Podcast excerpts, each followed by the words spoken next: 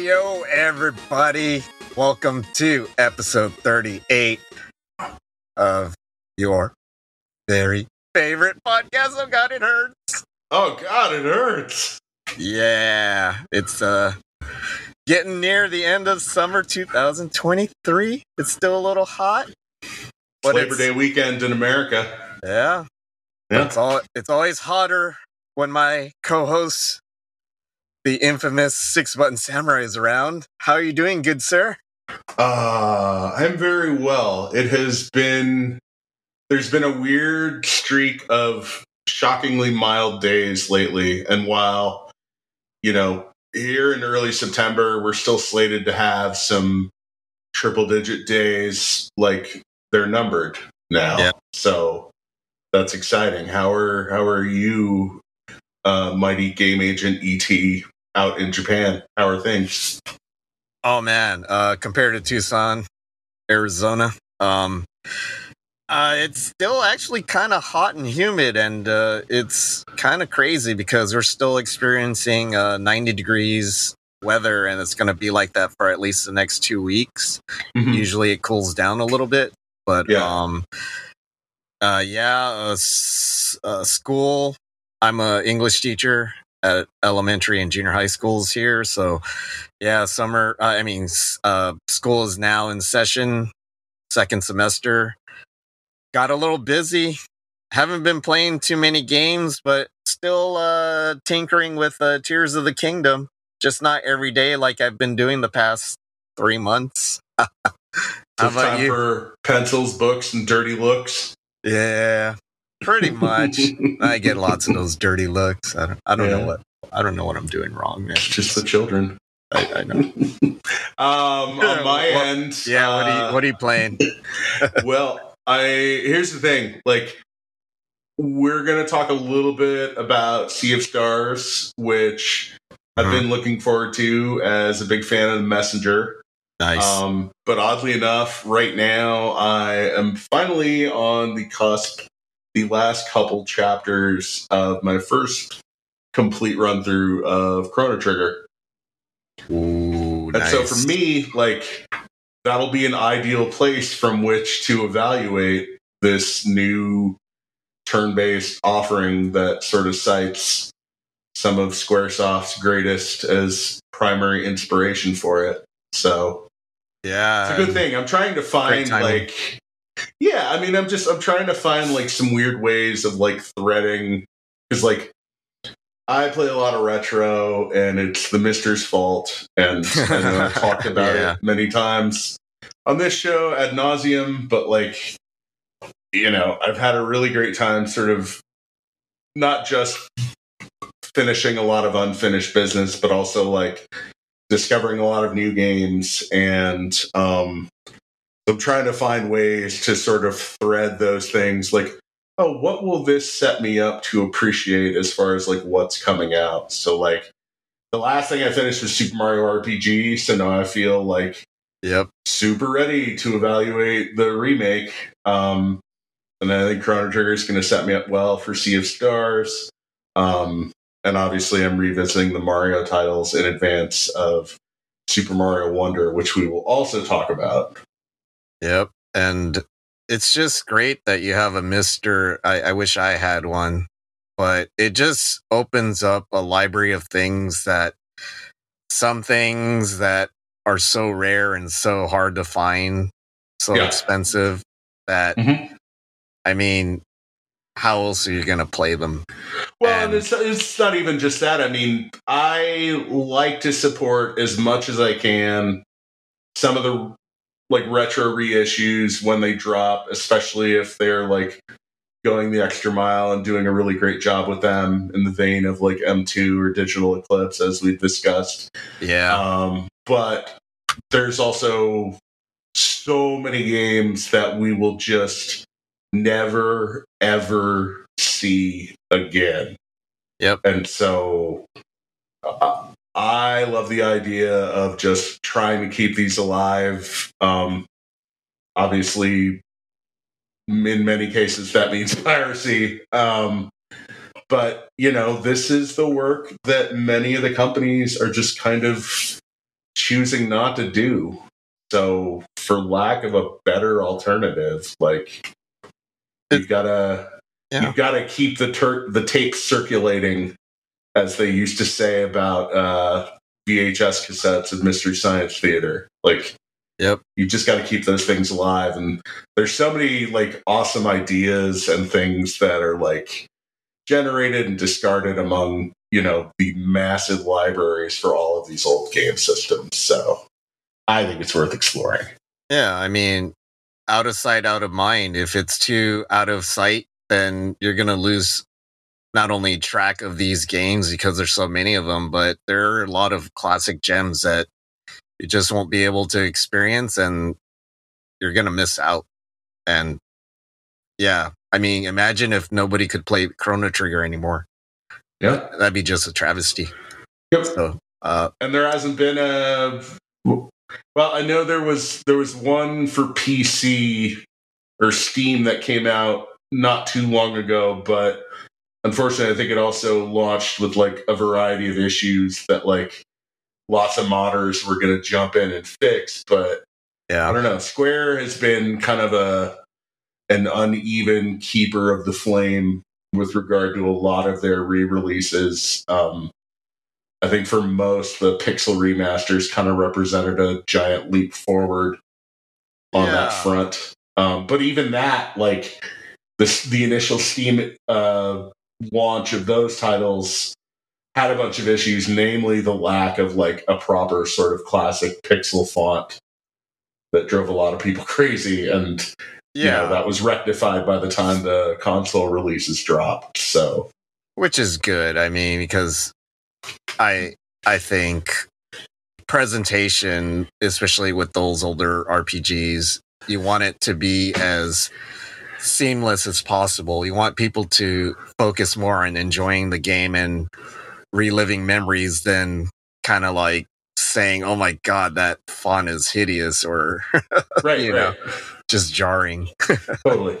Yeah. So, but in any rate, uh, yeah, all they need is Chrono Trigger and they're set. Yeah.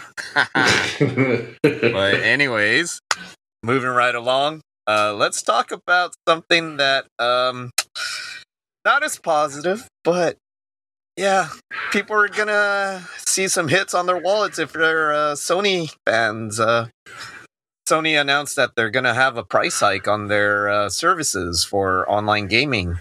Yeah. And uh, if you are a part of PS Plus, yeah, the rates are going as high as like uh, twenty dollars to thirty dollars to forty dollars. Oh my god! It's Uh, basically a 35% price hike across the board, depending, regardless Yeah. of whatever tier you subscribe to PS Plus on. yeah, it's crazy. Like what? Uh, Essential is like the basic tier, and that's going up twenty bucks from.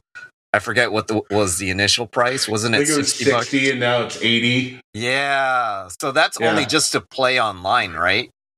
And then Uh, pretty much. I don't think there's much in the way of like a library for you to pluck from at that tier. yeah. I, I I heard that is going up by 20. Uh extra is the one that the tier that gives you PlayStation 4 and PlayStation 5 games that they'll throw in once in a while.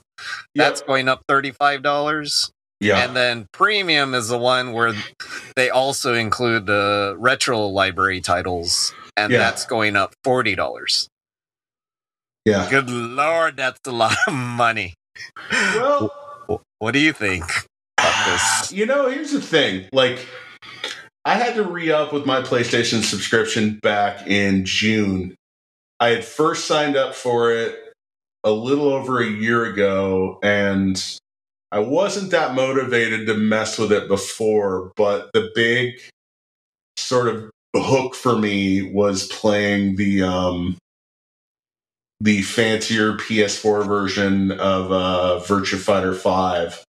Yeah, Um, yeah, which is beautiful. It's a really beautiful um, graphic overhaul of that game. If you have not played it, um, functionality in the game itself remains largely the same. It did not get like a netcode overhaul, which it probably should have. But Mm, um, so So yeah, I had signed up for that a year prior, and the thing was when I was picking, I wound up going with the middle tier, um, PS Extra, I believe, and when I looked at it, having gotten accustomed to paying like fifteen ninety nine a month for Game Pass, when I looked at that price, I was like, that's actually a really smoking deal because it was like a package deal that was like 85 bucks for the year. And I was like, shit, no brainer. Like, given that library of games, because uh, obviously, totally subjective thing, but I would say the PS Plus Extra library versus the Game Pass library. I don't think there's really a comparison. I think the PS Plus library is just a significantly better stack of games overall. Wow, interesting. But completely a subjective thing. But the thing that occurred to me in the back of my head when I signed up, when I re upped in June, was like, they're going to end up jacking up this price before long because mm-hmm. the disparity between them and Game Pass is just enormous. So now PS Plus Premium, I believe, is going to be 160 a year. Wow. And so, you know, still technically cheaper, although Game Pass itself also got a bit of a price hike. Much smaller percentage, though. Yeah. So, like, I think it was an overdue correction, but I think it's also a tough pill for a lot of PlayStation gamers to swallow because um, you know it's the it's the steepness of the hike rather than the existence of a hike itself yeah and i think if they had their shit together they might have done a smaller one this year and then immediately planned for another one next year. Hmm. You know it's hard to it, you know do you piss people less off with a gradient of a price tag or do you just clobber them all at once. And I think in this case, it was the really severe disparity between the cost of PS Plus and its various tiers versus Game Pass that made people say, ah, well, fuck it. You know, we'll just do this. Yeah. But again, like, the thing that lurks in the back of my head now is just like, well, there's a long tradition thus far among console wars in which the perceived market leader tends to act a bit more dickish because it sort of feels it can. Until and Sony has history. Manage, right. Um, and we kind of saw the same hubris coming out of Microsoft after the Xbox 360 when they were going into the Xbox One and had their mental breakdown and wanted to embrace television and suddenly didn't want to embrace gaming and you know they've never really recovered from that um so i don't know i mean i get why gamers are mad but at the same time like i definitely saw it coming just by virtue of the disparity of that price um but I don't know. Like gamers are definitely a volatile lot these days. Um, you know, they uh, uh, part of it. I'm just like I'm very bummed out by like the continual sort of outrage cycle and how like every seemingly minor thing with a game coming down the pike just becomes like the grist for like five different Kotaku articles about the same thing. you know what I mean? So yeah. Well, I mean, it's just really tough for everyone because prices are rising everywhere yeah. for all countries, yeah. Japan included. And yeah. geez, you you don't even want to see like us expats living in Japan cringing at the sight of how much the dollar is compared to the yen. It's terrible like my money's no good. However, if you come to Japan Any Americans? You're gonna have a field day. You're gonna be going to Super Potato, buying everything in sight. I'm gonna buy us Coolish every day, Eddie. Oh yeah, buy me Coolish while you're at it. You can afford it, but it's just disgusting right now. But yeah, at the same time, I mean, as you said, it's a necessary thing that needs to be done because costs are rising, and the fact that they kind of had that disparity, as you said, compared right. to Game Pass for Xbox. It was mm-hmm. bound to happen. So a lot of people uh, are complaining right now, but there are a few that were smart enough to buy multiple years at this rate before it went up. And yeah. uh, I don't know if you'll have a chance by the time this uh, podcast uh, episode comes out, but hey, I mean, for next time, if you sense one of these price hikes coming, you might want to buy multiple years if you want to really save some money. I mean, yeah, that's not uncommon. But right. But for now, I'll just stick with my what five thousand yen a year for my Nintendo Switch. Uh, you mean um, the best deal in gaming? until next month, maybe. I mean, uh, uh, you know, I, the sad thing here is that, like, if Nintendo really got their shit together as yeah. far as online service. Like that would win over so many people because their games. You look at fucking Mario Kart. Imagine how many games of Mario Kart online have been played versus even the most popular Xbox or PlayStation games. I'm willing to bet it's a lot of fucking hours and a lot of games. I agree, yeah. And that's despite what is kind of a mediocre network operating environment for those things. It's the worst out of the three, in my opinion. Right. Because uh, voice chat, have fun speaking through your cell phone or your smartphone. But yep. not only that, I mean, don't even talk to a Smash Brothers player who complains so much about the online experience right. which is terrible peer to peer. But uh yeah i think in terms of like if they really wanted to up their game obviously you would start with the library that you have for retro games which they still continually fall on the face every time they I mean, yeah, they're bringing out a few more games here and there, but wouldn't it be nice if they had a more concrete plan saying, like, every month we're going to release a Genesis game at the first week, a Game Boy Advance game the second week, blah, blah, blah, instead of like saying, oh, hey, surprise, surprise, here's a game. And then you never know what's going to come next, and it's drip feed hell I'd love to know like what that entire process is as far as like curating those games. Like is there a giant wish list that they have and the few that trickle in are just the ones that they're successfully able to iron out the rights for?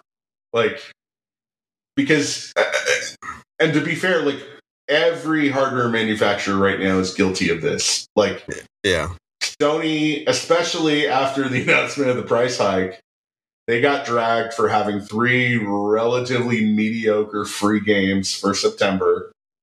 Yep. Um, Xbox games with gold is an absolute joke.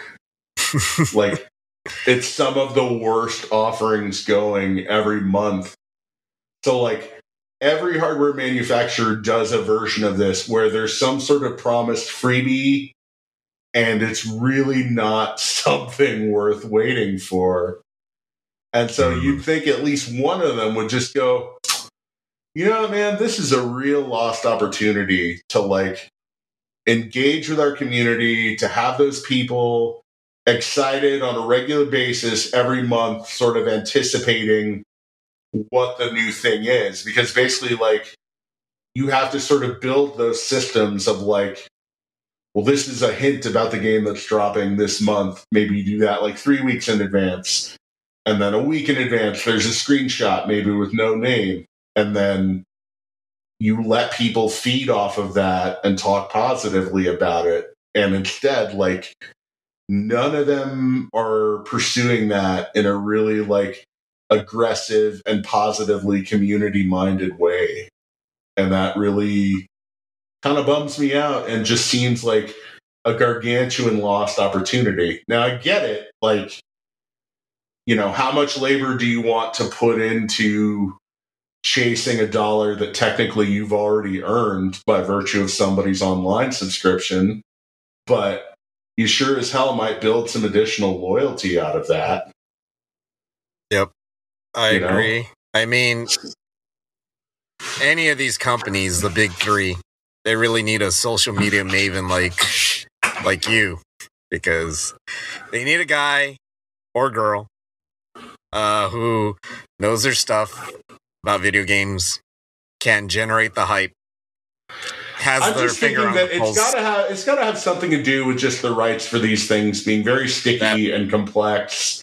Yeah. And there's probably a lot of publishers that are just like, "Well, why should we give up this game for free for X amount of time?" With the, you know what I mean? Like, I'm sure that that's just an absolute cesspool of non-deals and a lot of not fun happening as far as negotiating with publishers. I mean, you Well, think yeah, of but- all the immense like you think of all the Japanese giants and a lot of those games that were done on the third party side that will probably never appear for NES or Super NES on uh Nintendo Switch Online. Yeah. yeah, like it's a lot now because a lot of them have sort of realized, you know, after the um oh god, what's the name of it? I can't even think of it now. The service on Wii, Yeah. Oh, virtual the virtual, virtual console? console. Yeah. Like you think about just how many games were available at that time for that thing, It's and then the best lot one of they them had. just Yeah. wised up and were like, "Oh, we can just sell this ourselves. We don't have to do that." You know what I mean? So maybe this is also a function of Nintendo's sort of legendary cheapness behind the scenes dealing with third-party developers, right? Well, yeah. I mean, just a big draw uh, ball dropped and not only that like these collections nowadays uh some of them have a lot more in terms of extras and actual uh curation about how the games were made or things like that interviews uh right. things included to get people amped and it's focused on those games rather than saying oh this is available Yeah. you can play it that's it Mhm. not even a manual to know how to play the game. You just drop it in there. Here you go.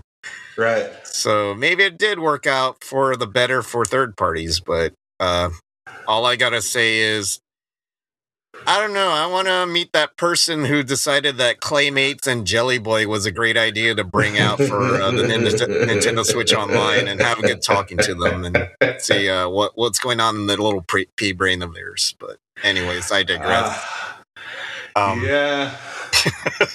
I just all I can theorize is I bet they were cheap. Yeah. They're like, oh, well, uh, mm, I see the cutting floor below me. Oh, here's Kaboom. Yeah. Nobody. I wonder if anyone remembers that game. If not, we're gonna just put it out. Yeah, maybe it'll yeah. go viral. Mhm. Anyways, uh, before we continue on, let's take a quick break. Uh, you'll be hearing from a fellow podcaster from Ruminations Radio Network, which we are also part of. So if this podcast is of interest to you, you can check out uh, their podcast at ruminationsradionetwork.com. We'll be right back. You've seen Twin Peaks all the way through, but all you have are spoiler free discussions? At Blue Rose Task Force Podcast, no information is classified and nothing beats the listening sensation when production history collides with deep theory. Put the coffee on. Okay, and we're back. Hey, guy. Woo. Hey, guy. How you doing? Good. um, here's a thing that I was kind of interested in because it looked cool, but I I'm not good with video game hardware. I was wondering if you can kind of tell us more about it because Mhm. it sounds like, uh, especially for guys who have a uh, a MiSTer, this would be a godsend, or anyone that has classic consoles that want to play on their new fandangled uh, TVs that are flat panels and you know nice and clean, but not so good with showing uh, classic console resolutions. Yeah. Can you tell us more about this product that I heard about called RetroTink 4K? Sure. Sounds cool though.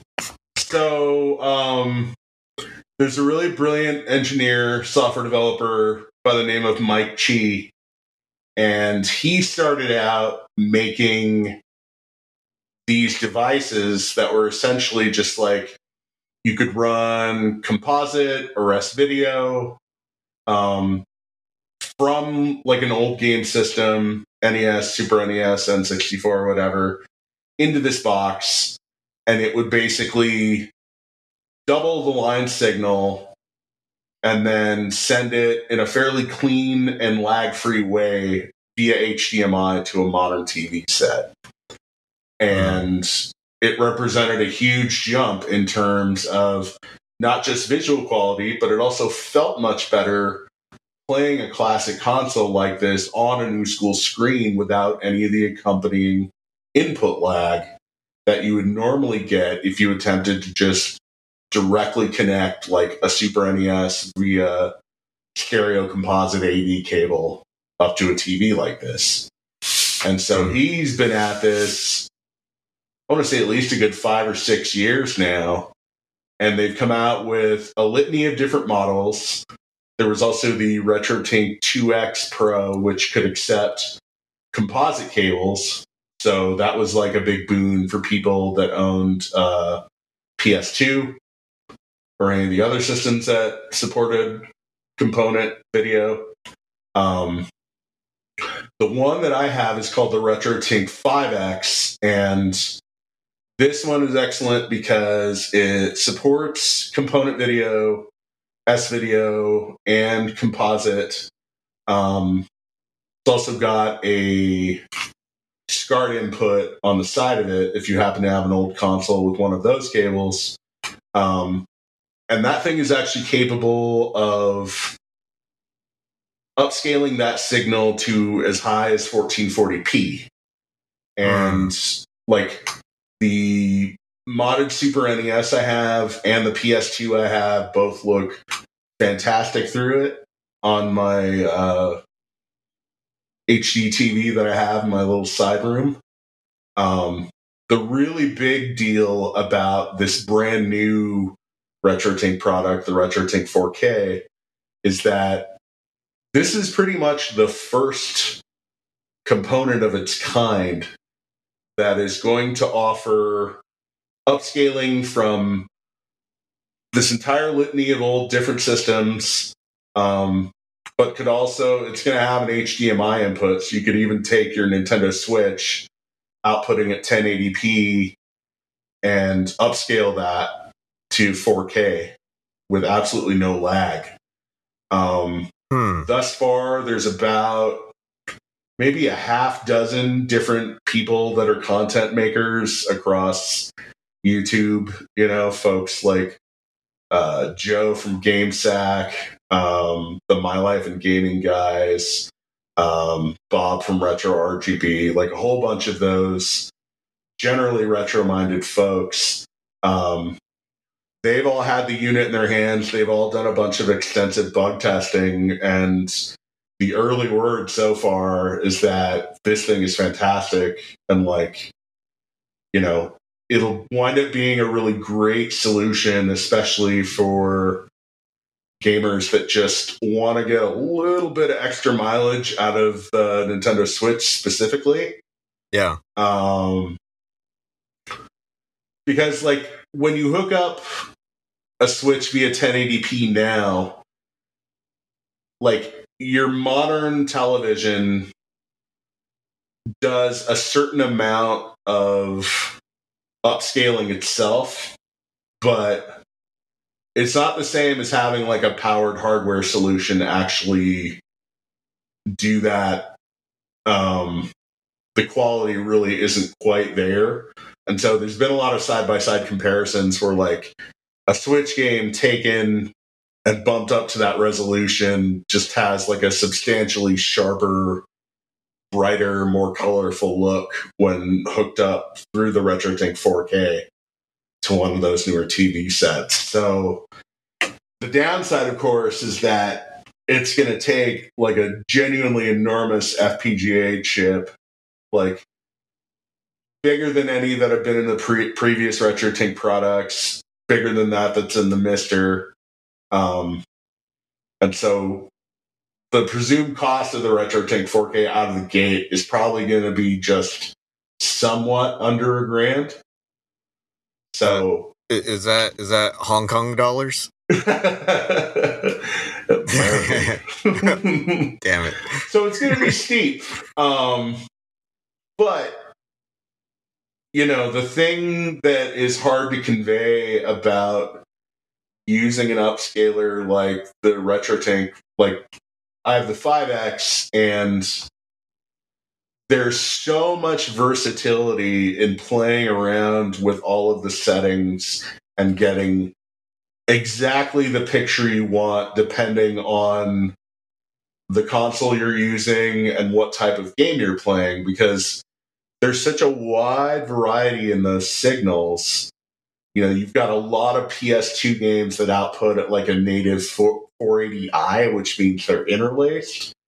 And so you need something like a RetroTink 5X or the 4K that's going to do some pretty sophisticated de-interlacing to allow that image to display in like a really beautiful and sharp way that otherwise would not be possible. Like wouldn't it look dim or kind of like shifty if you don't have that? There's a lot of weird artifacts that manage to crop up and one of the things that was a huge hurdle before is that um like earlier upscaling solutions like the the FrameMeister and some of the other ones from like the late 2000s to early 2010s um, they would often have like issues where if you fed it a somewhat incompatible signal like it would just wig out or freeze up or like there would be a big old like distortion or stop and then it would have to like catch up and recalibrate depending on what the signal was. Like a big game that people always use to test for this sort of thing, um, Chrono Cross on the PlayStation 1, like the gameplay scenes in most of the game are in, I believe, 240p. But then mm. when you switch to the menu, it uses like a much higher res screen for like the menus and so a lot of times, if you had a PlayStation 1 that was connected that way, and then you would go to the menu screen and you had some sort of an upscaling solution, like it would completely wig out or freeze up or just have like this huge moment of lag, like disconnecting and then reconnecting and recalibrating for that high res image. So oh, something oh, like the weird. RetroTink 5X is actually capable of doing that, like instantaneously and readjusting for that different kind of signal without any perceptible break. So you're saying the FPGA uh, technology, which was used in MiSTer to emulate hardware for uh, consoles that mm-hmm. were produced, now it's emulating displays. Well, now it's more a function of it just being able to support this software that does all of these tricks with video. Oh, okay. Like it's just endlessly configurable. And I think the one in the 4K is just a much bigger one because in attempting to need to produce that many dots, like 3840 by 2160, um, mm-hmm. it's just a, it's a giant, much more complex sort of math problem to do that like in real time. So basically, yeah. that's why it needs a much larger FPGA chip. Um, so yeah, I'm. I don't know that I'm going to jump on that right away. Like, Mhm. you know, the MiSTer itself is capable of doing 1440p, and that looks really, really, really good on the two TVs that I have right now. Um, Yeah.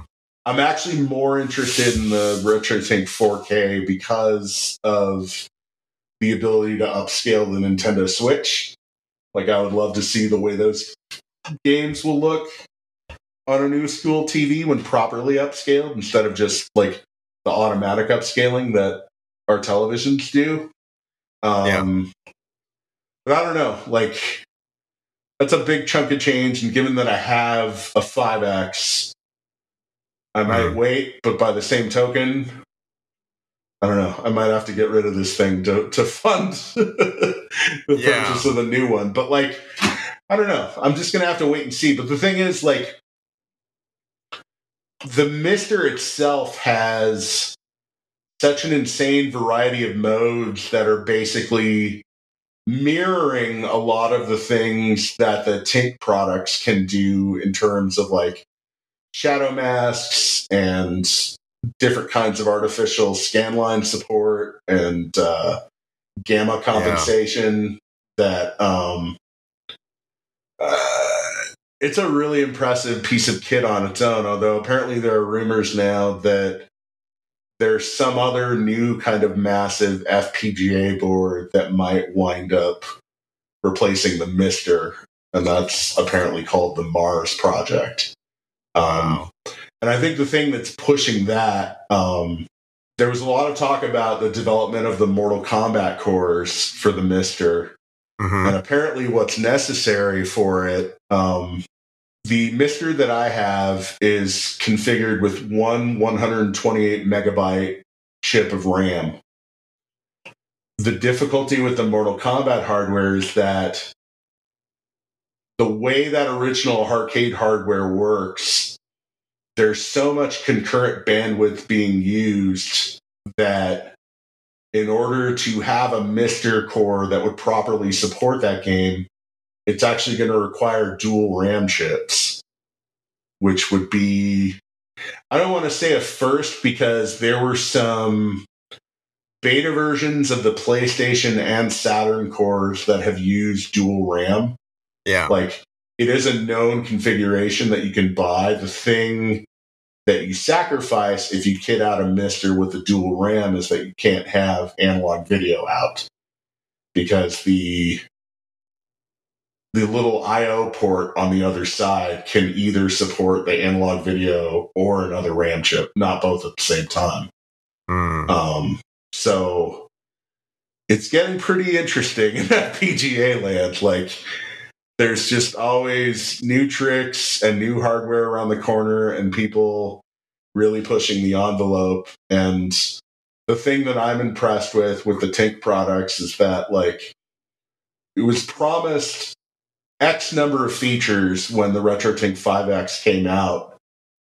And the development on that thing just continued like mad to the point where now it supports 1440p, it supports all these other added features that were not present or promised when the thing initially dropped.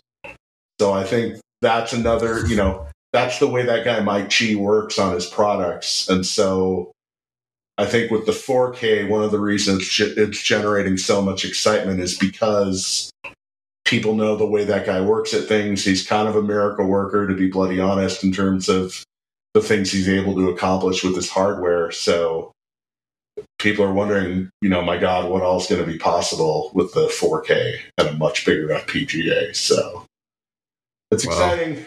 And, yeah. you know, I don't think retro gamers have never had it so good in terms of the sheer amount of options that are available and the way these things can be really beautifully realized on relatively pedestrian modern TVs. You know, it kind of doesn't necessitate that you go out and, you know, blow a grand on a big old expensive Sony PVM. You know what I mean? Yeah. I mean, as it gets less and less expensive and much better in capabilities, I think hopefully more people jump on, especially even uh, video game companies themselves. I mean, imagine if they made these mini consoles that were, uh, you know, emulating retro games, but made it so that, hey, it's using FPGA. so it's a lot more accurate and it feels better and it looks better. Yeah, I mean, I would love to see that, but by the same token, it's like, you know, that's the reason the MiSTer kind of remains expensive. Yeah. Is because that core hardware, the DE10 Nano board, still has a fairly hefty price tag. And, you know, unfortunately, that's the reason that we haven't seen like a Saturn Mini or an N64 Mini Yep. coming from those companies, is because like the existing systems on a chip, you know, your sorts of analogs to like the Raspberry Pi that made the Super NES Classic and the Genesis Mini and all those other mini consoles possible. Hmm. You can't really do the newer consoles justice in a way that would actually satisfy consumers. I mean, Yeah. PlayStation sort of laid a bit of an egg with the dropping of their PlayStation Classic, you know, for a variety of reasons. I mean, the biggest thing was just the the mismatch in uh, 50 hertz European software Yeah. um, that landed on American and Japanese consoles. So Yeah. It was a mess, definitely. yeah, but They tried to um, capitalize on that craze, but yeah, failed miserably. But eh, it's kind of popular for people who want to, you know, just yeah, I mean, have a box to play if, if you jailbreak it, obviously. Yeah, yeah. I mean, there's a lot that's possible if you jailbreak it. I mean, you can basically fix all of their mistakes if you dump your own software to it. So, Yeah. You just have to have a little know-how. Mhm. But yeah, a lot of good things coming down the pipe for that. So oh yeah, uh, hopefully it'll improve soon. Um, why don't we talk about Sea of Stars, which I don't know about you, but I have played only a little bit of it at BitSummit in Kyoto. It's the indie uh, convention that is held every year, and uh, I got to try it out a little bit. I'm very excited. It looks so nice. Uh, I I can't get it yet because uh, right now I'm still knee deep in Tears of the Kingdom, but it does look very promising. It got a lot of nice reviews so far. James, how do you feel about Sea of Stars so far? Uh, I heard that you played a little bit, a little bit. yeah. I've only played maybe a half hour's worth on Xbox Game Pass. Um, Yeah. I, as I mentioned, I'm very close to beating Chrono Trigger. hmm I want to do that first, and then I feel like, given that Sea of Stars so readily cites all of those SquareSoft classics as the primary inspiration for it, I feel like that's going to be a nice segue. You know, move from one turn-based RPG into the next. Um, you know, thus far I found it very, very charming. You know, I was a big fan of the Messenger, um, which those same folks did. Um, damn it, the name of that company is eluding Uh, me. right Sabotage now. Studio. Sabotage, yes. Um, but no, it's really good looking pixel art. Um, and I, I think it'll be a fun way to keep grinding away at something turn based. Yeah. And uh, has music from Yasunori Mitsuda, who worked on Chrono Trigger music. So that's what I'm looking forward to. Animations look great as well. I've been keeping track on them on Instagram, and they always updated uh, quite regularly about the game development. And now that it's out, yeah, like I said, um, I'm, I'm willing to buy it. I just can't do it yet. Maybe in a couple months, but Yeah. but what is coming down the pipe very, very soon is Super Mario Wonder, which had a Nintendo Direct recently. And wow, it has a lot of stuff. James, what is your impression on that game so far for what we see? Uh, you know, the thing is, like, I haven't been that big of a fan of the new Super Mario Brothers games to this point. Hmm. Um, and it's really not anything specific other than the fact that, like, I don't know. I don't know what. I don't know what exactly has been missing from them to really like light my fire as like a very old school like fan of Mario Brothers series since day one. Um, but every time I've sat down to try and get into one of those, there's just something not happening that doesn't allow me to connect with those games in the same way as I have with. I love Super Mario Odyssey to pieces. I also love Super Mario 3D Land and World. Yep. All terrific games. Um, but there's something about new Super Mario Brothers to this point that has just left me a little bit cold. And so even though Super Mario Brothers Wonder feels much more like a direct successor to new Super Mario Brothers in some ways, I also feel that in others,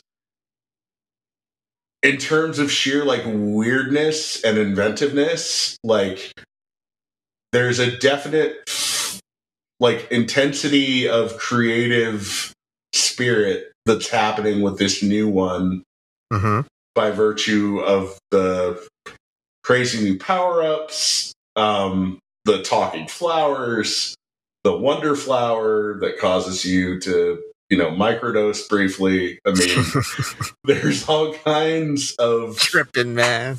funny things happening Yep. with this game that had me really genuinely intrigued and compelled to play it. So I'm Yeah. hoping that this will sort of break my kind of apathetic streak towards much of like the new Super Mario Brothers games and that this one genuinely goes down differently because thus far everything I've seen from it looks incredibly compelling and fun and Yeah. it just feels like it's missing that it feels like it's captured that thing that for some reason I felt the new Super Mario Brothers games were lacking.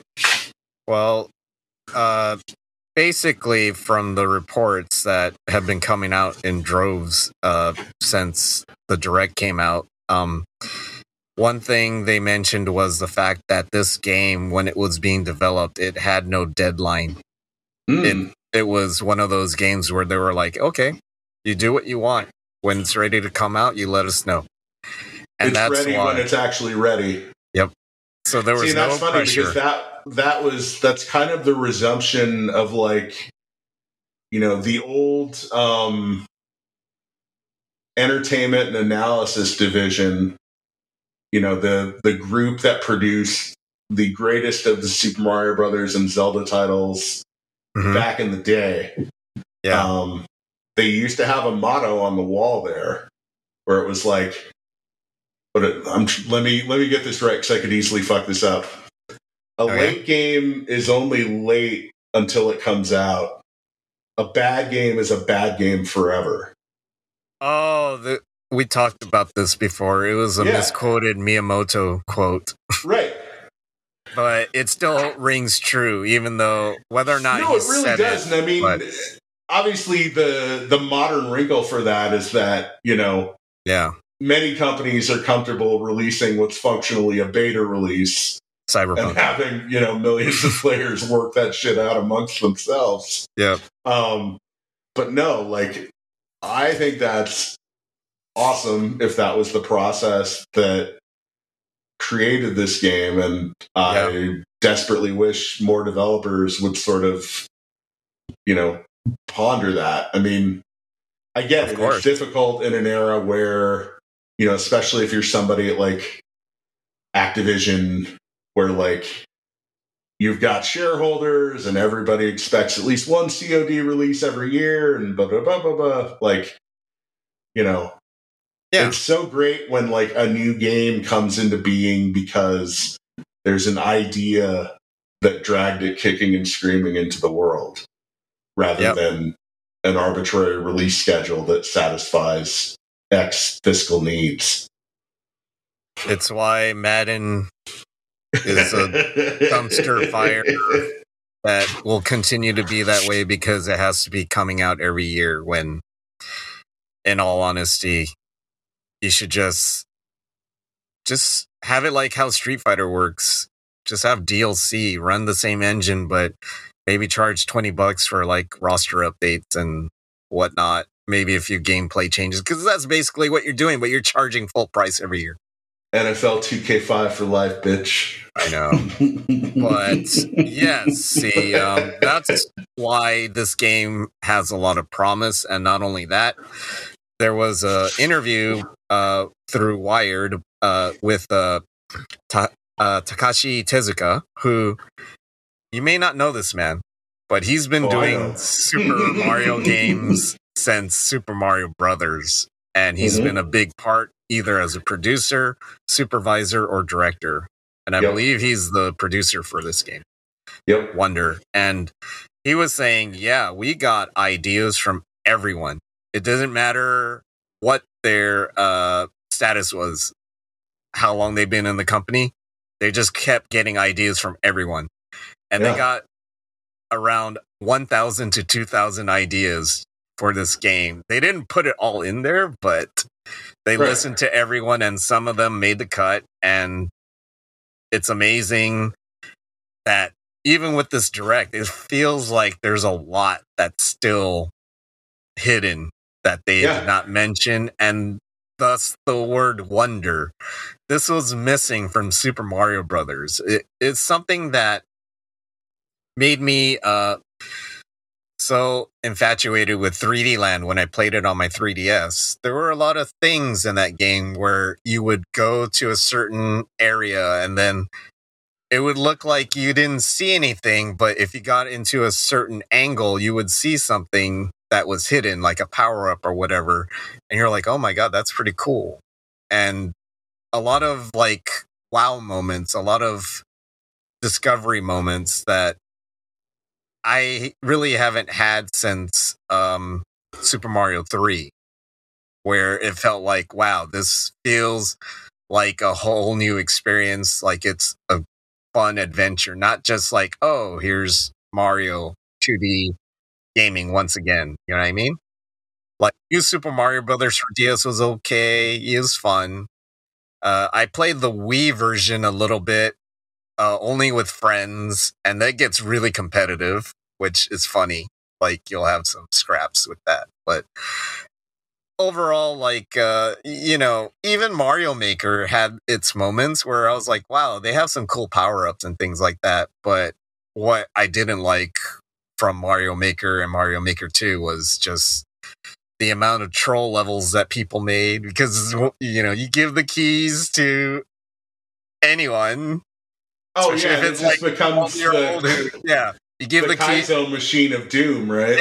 yeah you give the keys to a ferrari to a 12 year old they're gonna like run over things and you know Uh-huh. it's not gonna be pleasant right so right. Even though it had a lot of inventive things it wasn't enjoyable for me for too long because i just didn't want to play other people's levels that were just there to troll you. Well, But that's now- the thing. I mean, yeah. the reason the Mario games are great yeah. at the end of the day, hmm it's because Nintendo has long had some of the very best level designers in the world. Yep. Like whatever it was that's in the water there in Kyoto or the way they think about it or the whatever their creative process was for bringing these things into being. Yep. Those games just have a way of embedding themselves into your soul and like when you get stuck you're still so compelled to like keep throwing yourself at it because you know it's doable, you know it's within reach, and at least nine and a half times out of ten, it might be challenging, but it is fair. Yep. And it's the balance of all of those things that is, you know, the genius of that series. yeah and what's I mean, I even even find it further interesting with Wonder because, like, it's not as if there's a crazy variety of power ups themselves, Mhm. but the thing that they're doing to really make it a little more like a modern game, the badges basically function like a loadout. yeah that's what i was going to mention Yeah, where it's like, Um, how do I want to play this? oh, this is the thing that suits me because oh, I usually die this way or this level necessitates this. Like that's a really interesting concession to me to make for a Mario title. Yeah, and some of these badges are really cool things like uh, the grappling vine, where you shoot out a little vine and it's like a bionic commando thing where you kind of Mhm. swing around. Yeah. There's invisibility. There's a dolphin kick. When you swim, you can swim a little bit faster, and I think you can attack in the water as well with this You dolphin can also kick. smash bricks with it. Yeah. Yeah.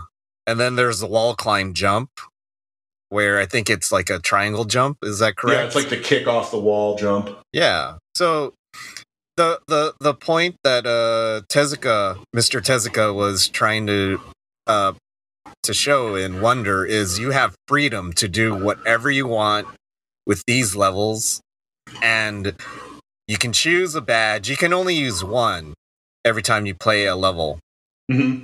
But he was saying, you know, it's kind of kind of a shame like when you make a level and people play it until they master it and then once that happens it's like yeah that's it right Right. they wanted people to enjoy the level in different ways so although you can beat it the normal way what if you play with the badge with the you know the grappling vine maybe Right. it, it unlocks a few new areas and maybe um you know i don't know if they're gonna have achievements in this game like uh, most modern games do. Uh, Nintendo's known for not having achievements built into their system, but that'd be cool if you can say, oh, well, yeah, if you beat the level, you get this star, but you can get another star if you use this badge to beat the level, which makes it more challenging or whatnot. So, Yeah. Or you find new things. Um, and not only that, I mean, the freedom even comes with the worlds. Like there are seven worlds so far that they revealed. It's not labeled one through seven. You go to whatever w- world you want. And Yeah. It's beautiful.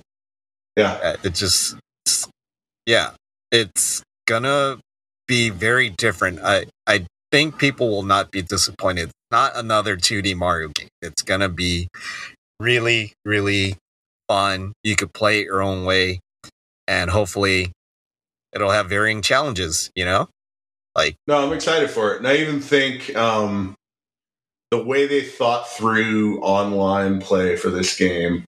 Yep. And sort of doing away with the conventional, like, real time, like, all four of you are actually in a game at the same time. I think they realized that, like, that's never performed satisfactorily yeah, in terms of lag and, like, network issues.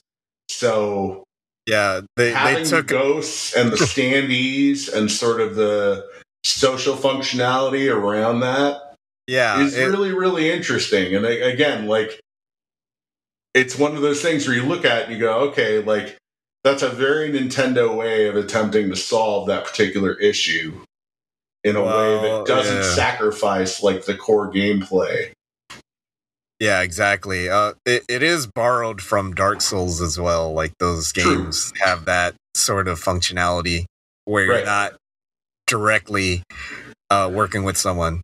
I, I think Mhm. the term is asynchronous. yeah Yeah, so you're helping people and you get hearts for helping people. And who knows what happens when you get a lot of hearts, you know? Maybe Right. you get even more bonuses. So, you know, if you're not a monster, you might, you know, be uh, rewarded true quite mighty handsomely in this game. So that's why, uh, yeah, looks like it's going to be a good time. Can't wait. I mean, it's so weird. It's like Sonic Superstars is coming out three days before Mario Wonder, and guess what's getting more hype? yeah Well- but if it was back in the days, yeah, it'd be a blockbuster of a matchup. But that's for another day, I suppose. Uh, you know, yeah talking about Sonic Superstars. I mean, I'm excited about it, but at the same time, I mean, Sonic that looks good to Frontiers, uh, Like, uh, Sonic is a very strange animal, and to this day, like, you know, there's been a lot of those games. Some of them have been great, particularly the originals on Sega Genesis. Yeah. Many after that, sort of less so. I mean, uh, you know, for many people, Sonic Mania represented this, you know, giant, lovely return to form that they had longed for for a very long time. Yeah. Yeah. Um, I don't know. Like Sonic Superstars looked really good to me. It looked like you know the more polished two and a half D version that sort of keeps it very traditional from a gameplay standpoint, but you know has a little bit more graphic polish to it that might be more appealing for modern audiences. I don't yeah. know. I mean, I'll I'll pick it up. Um, but I would have to say at this point, I'm definitely anticipating Super Mario Brothers Wonder more. Same here. Yeah. I mean, yeah, very excited. Uh, it's a shame though; it comes out the same week. Um, but yeah, we'll see what happens. Maybe we'll talk more about it. Um, we ran out of time, but I was hoping to talk about the pixel art statement that uh, the Sonic team had made about Sonic. But maybe for some other time we'll talk about that. But for now, For sure. Yeah, it's been always good. It's always good to chat with you, chat games with you. Um, James, you want you want to plug anything before we go? Uh, you can find me in my various retro ramblings on Instagram at Super Mario Kart. Sweet. Uh, for me, I'm on Instagram as well. Game Agent ET. Um, oh God, it hurts has a Twitter, uh, not channel, uh, account. You can follow us there for any updates and some You mean jokes. X? Eh. X. I'm not gonna call it Twitter. I mean X. Uh, the closest I'll call it is the closest I'll call it is X Twitter because Don't it really is. It is edgy? X Twitter. Do you want to be edgy? No, Gen X. stupid, Edgy. stupid. I'm Elon. I'm the Edge. Shut up, Elon. Come ride to the edge with me in an electric car. Right in that cyber truck of and yours. my 14 children and an ugly truck that looks like an N64 accident. No. anyway, yes. We are glad that you joined us this episode. Uh, hope you join us for more adventures on the next episode. And thank you for your support as always. We love you. Goodbye, everyone. bye everybody. Bye.